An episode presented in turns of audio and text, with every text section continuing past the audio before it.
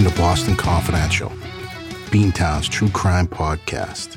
Boston is a great city, but there's more to it than the Freedom Trail and Fenway Park. There's a startling underbelly to the city, and Boston Confidential will take you on a guided tour of the hub of the universe, Boston, Massachusetts. Hey, everybody, welcome back to Boston Confidential. My name's Barry McGuire, and I'm your host. I'm a 20 year private investigator on the streets of Boston and I help run a company called Impact Due Diligence Investigations. If you need anything in terms of investigative services, feel free to contact me at Impact. If I can't help you personally, I'll certainly direct you to the right person or agency.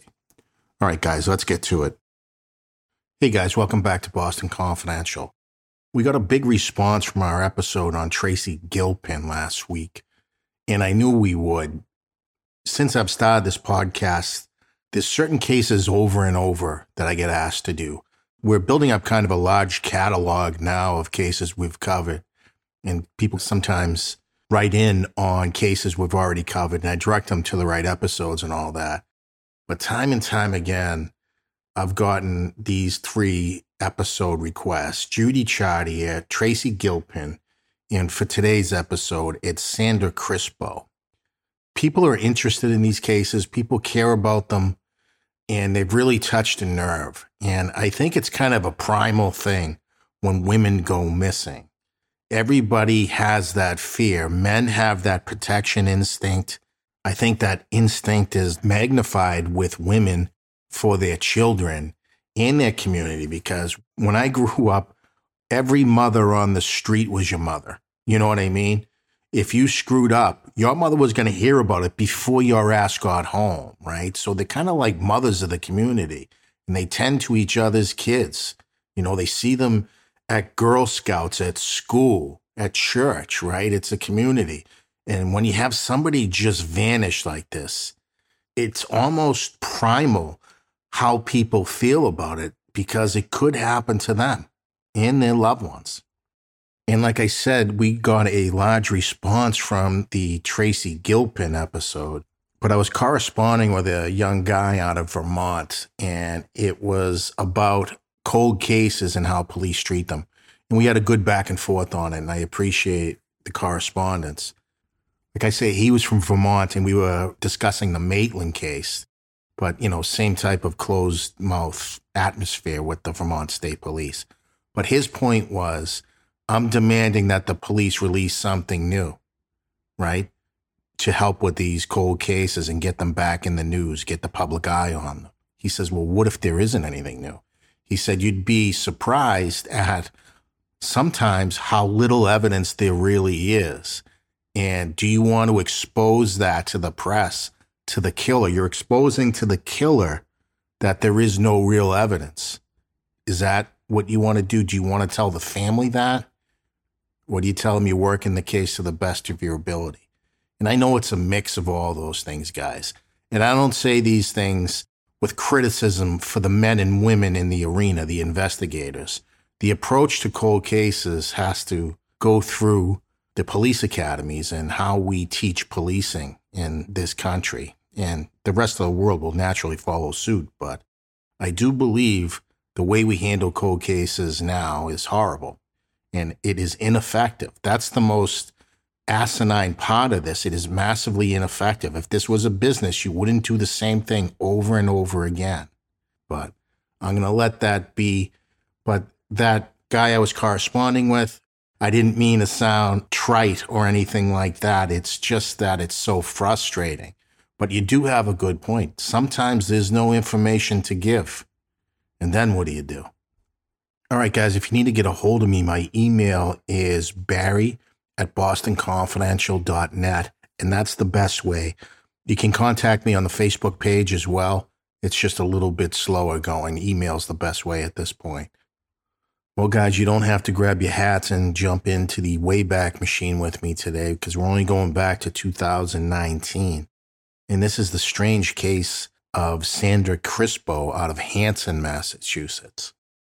So, guys, this is another strange case where there's not a lot of information in the public domain on it.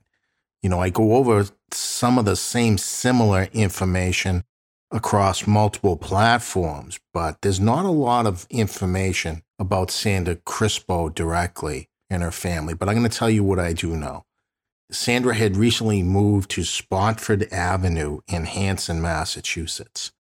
And Hanson is a beautiful town. It is bordered by Pembroke on one side and Rockland, Massachusetts on the other. Now, when I was growing up, Hanson was so remote, you could get a house there very cheaply. The other closer in South Shore suburbs were a little bit more popular. But when housing prices dramatically rose in the 90s, Hanson became a little bit more popular. People were commuting into the city, and I don't know, in the morning, you might have a commute of over an hour from Hanson. The South Shore to Boston is probably the worst commute in the area. And I'm sure people on the North Shore would disagree. Coming into the city from the north is difficult as well. But from Hanson, you're probably looking at over an hour. And the advent of working for home, I think, has made towns like Hanson a little bit more popular. You don't really have to go into Boston anymore, you know? And with that came some more development in the Hanson area, the Whitman Hanson area. There's more restaurants, nightlife, things to do in that area. It's not all just focused on Boston anymore. But physically, the town is absolutely beautiful. Homes are spread out well kept, clean community, and almost crime free. Uh, it's probably one of the most crime free neighborhoods or communities in the metropolitan Boston area, really. So without traffic, I think they say, I don't know, Hanson is what, 25 miles from Boston? Without traffic, you can be in the heart of downtown Boston from Hanson in about 35 minutes. That's without traffic. And there's never a time without traffic. All right, guys, let's move on to it. So it is August 2019, and Sandra Crispo, age 54, had recently moved to Hanson, Massachusetts from the Houghs Neck community in Quincy, Massachusetts. And I think this was to be closer to her daughter. She was kind of downsizing. Her daughter, and forgive me if I'm not pronouncing this correctly, her name is Laina, L a I N A, Laina, I believe I'm pronouncing that correctly, McMahon. She's a nurse, an emergency room nurse in Boston, Massachusetts. And I think they live in the Hanson area. One thing I do want to say about this case there's a lot of information here that's being kept close to the vest. And I'm not just saying that in the typical manner of a police investigation where the police don't share much information because they're working the case or how I complain about cold cases. I don't think this qualifies as a cold case just yet. But what I'm talking about is the family seems reluctant to give information. And maybe Sandra was a very private person. Maybe there was something more going on there. But I'm limited in the information I can give to you because I can only go with what's in the public domain. And that seems to be intentionally limited. So we'll come back to that, but let me tell you the story. So it is Wednesday, August 7th, 2019, and Sandra Crispo is watching her two grandsons. And these grandsons are said to be the absolute light of her life. It is like her occupation and her vocation to take care of these kids. And you know how grandmothers can be and she was very involved in their life. And Laina, the mom, dropped the kids off in the morning. I think this was a pretty regular thing, if not a daily occurrence. I think Laina worked in the city as an emergency room nurse, and I don't know what her shift was. But on this day, Wednesday, August 7th, 2019, Sandra Crispo had the kids and she was coming and going, but her car seemed to have like an emergency type problem where she needed to bring it in for repair right away. And I think she did that. And this was later in the afternoon. She had the kids the majority of the day. And Laina McMahon, that's the daughter, her husband brought his car to the car dealership, transferred the kids into his car, and then he drove Sandra Crispo home his name is Tim McMahon. I don't know what he does for a living or whatever, but he drops her off in her driveway. From everything I can ascertain, he doesn't actually see her go into the house.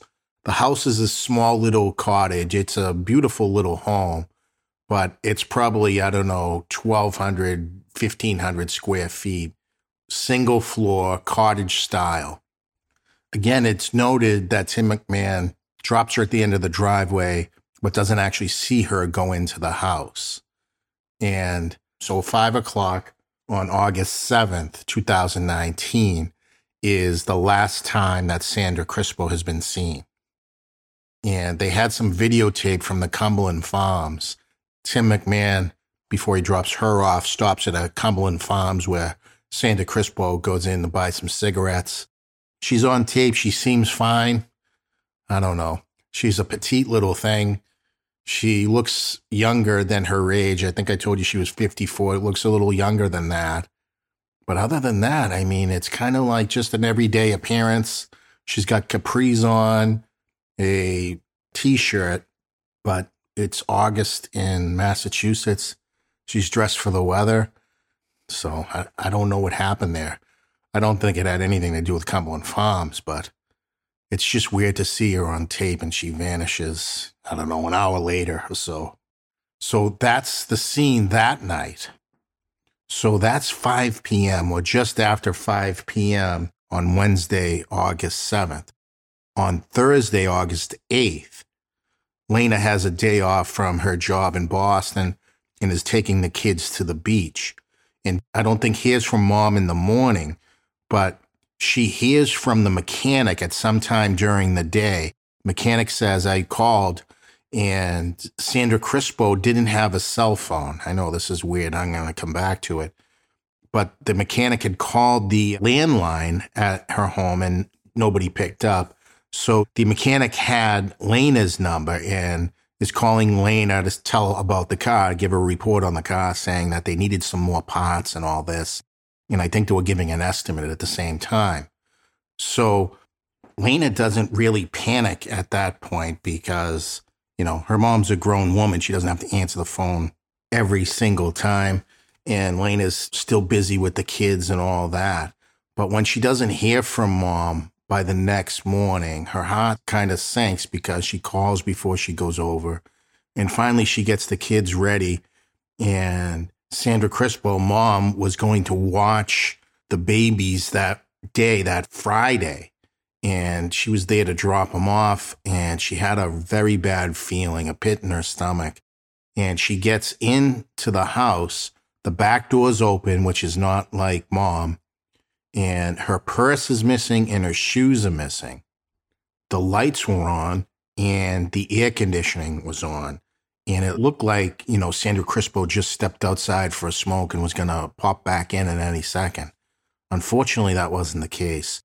She had a black lab by the name of Clarence, who was usually very friendly. You know how labs can be, they're overly friendly at times. He's kind of cowering in the corner. And it was just a weird scene, and Laina had a weird vibe from it. The dog was also out of water and food, so I think the police later summarized that when she was last seen about five o'clock, obviously, sometimes between five o'clock and Friday morning, something went haywire here. And Laina continues through the house and in the bedroom. The mattress is kind of askew off the box spring. And she says the headboard of the bed was kind of dislodged. And I've heard varying reports about how much it was dislodged and how much the mattress was askew. But she sensed that something was wrong and she pinpointed those items. So I think Elena does a cursory search and then calls the police. The police arrive and there's no glaring indicators that something is gone off the rails here. But Laina can feel it.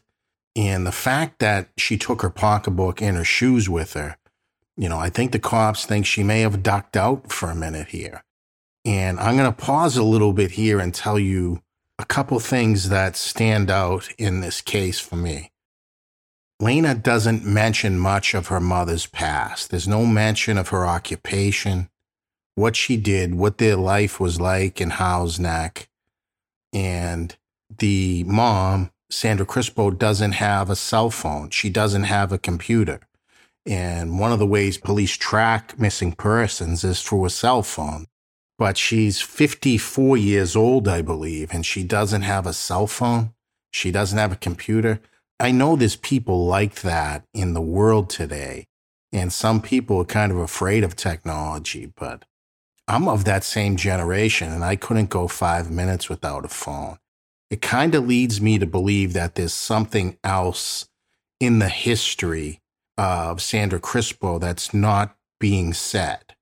So I don't know if she's had a substance abuse issue because I know when people go to rehab facilities, sometimes they lose their phones, their phones are taken from them and all that.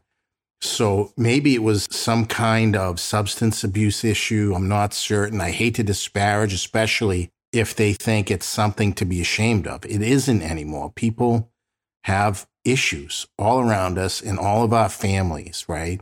And if you keep that to yourself in this case, you're limiting what people can see. Because if you say, yes, she did have a substance abuse issue, people with substance abuse issues will keep a lookout for Sandra. They're like that. They do. They want to help, you know?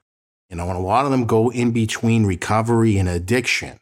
And if they see somebody who's missing, there's missing posters where they buy drugs, alcohol, however it goes, they call the police. You know, you're kind of limiting your exposure here. There's also limited information on an ex husband or paramour for Sandra Crispo. She's 54 years old, has nobody else in her life. I don't know what the issues are, but there's some things that aren't being said here, and it's kind of glaring. And I don't know if that's good for this case. I just don't know if it is. So that's my two cents. So I think the Hanson Police Department's initial response to this is there's really no evidence of a crime here except the disappearance itself. They did start investigating as best they could, right? But I guess you start with neighbors and you start with other people in Sandra's life. And sometimes grown people, adults, don't tell their kids, even if the kids are adults themselves, what's going on in their life. And if they've had substance abuse issues, they may not be willing to report, yeah, I've had a relapse.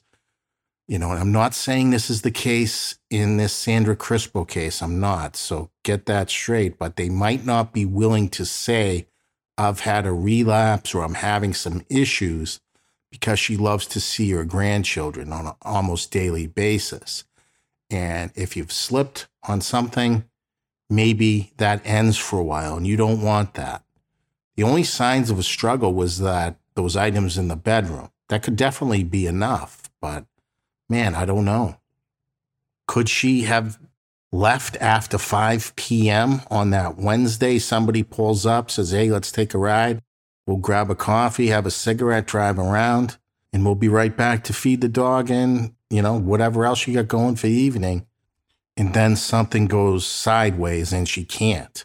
So keeping that information within the family may be a primal instinct of protection, right? But I think it hurts the case because there could be other people in Hanson who have similar issues and they know about this person, that person, another person hanging around with Sandra, not so good, not on the bright side, if you get my meaning.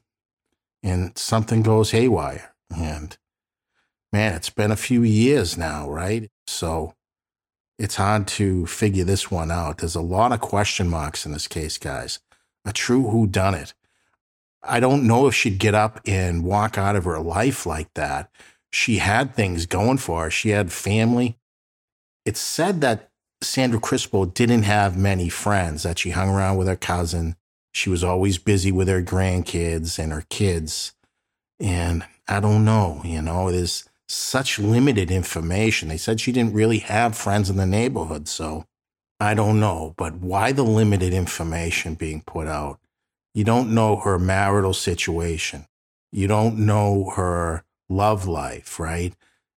It's just weird. By this point in an investigation, we typically know everything about the family. There's something off here.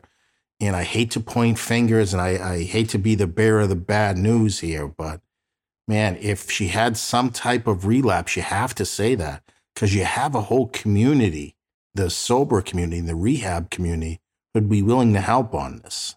I know they would. I know people who were in it. Okay, guys, so I'm not saying that's the case here. There are people who just are very private and they lead quiet lives, and that could be the case here. But there's some missing information here. I think we can all agree. So during my research, I came up with some instances of people who believe they've seen Sandra Crispo.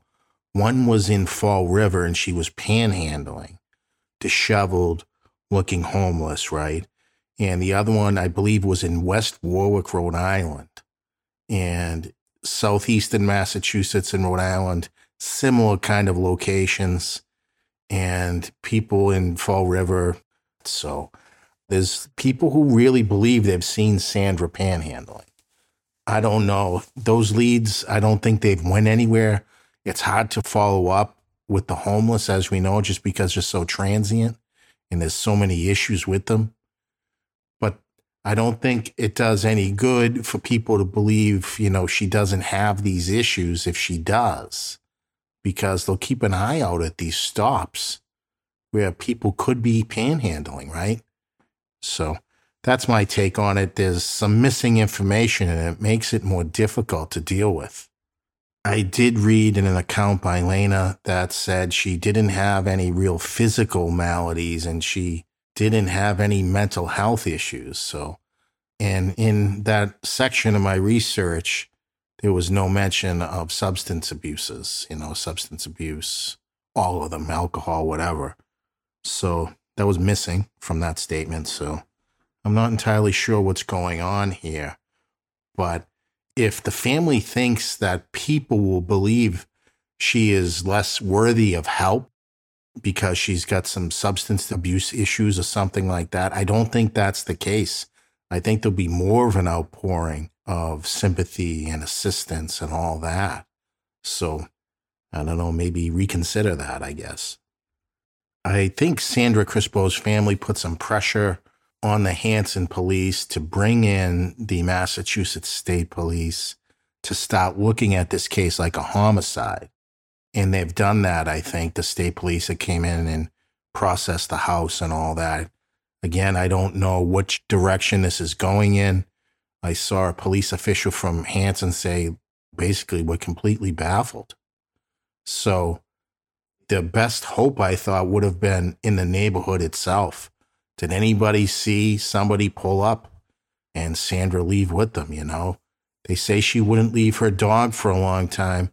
She wouldn't leave those grandkids. I could see that. I've seen her daughter, Laina McMahon, in several interviews. My heart goes out to her because she seems always on the cusp of crying, of totally losing it. She holds it together because she has to, but she always seems to be on the verge of letting loose. And man, it's heart wrenching to watch her interviews. And I know her husband, Tim McMahon, had dropped her off that afternoon. I think the police, I've read it in a couple instances where he's basically been cleared. So, and the way the police might do that is are there cameras by his house on a way he'd have to go? They see him driving there, you know, the only adult in the car. He had the kids with him, or he can prove it some other way. And I think he did. So that kind of shuts down all avenues here. You know what I mean? Did she leave on her own? It doesn't really look to be that way. But again, there's not a lot of signs of foul play here, and the police are kind of caught in the middle. And I think they're trying, or they were trying to go through her history but if they're getting the same types of stuff we're getting, man, it's going to be a difficult case. So I hope I didn't insult the family by bringing up these issues of missing historical information in Sandra's life. It's not my intent. It really isn't. But I think that's about all I have for you guys. The facts on this case are very limited. It's a true whodunit. And I pray the family gets some closure on this. But if those issues that I mentioned are present, it's not too late. Just let people know. And, you know, that rehab community, the sober community, it's vast on the South Shore. And they know where people hang out, they know where they do certain things. They could be a tremendous asset, a tremendous asset in this case, if that is, in fact, an issue for the Crispos. All right, guys. That's about all I have for you on this case. There's not much here. If you need to get a hold of me, drop me a line at barry at bostonconfidential.net. Otherwise, that's all I have for you in this one. I'll get on to the next one. I'll see you on the flip side.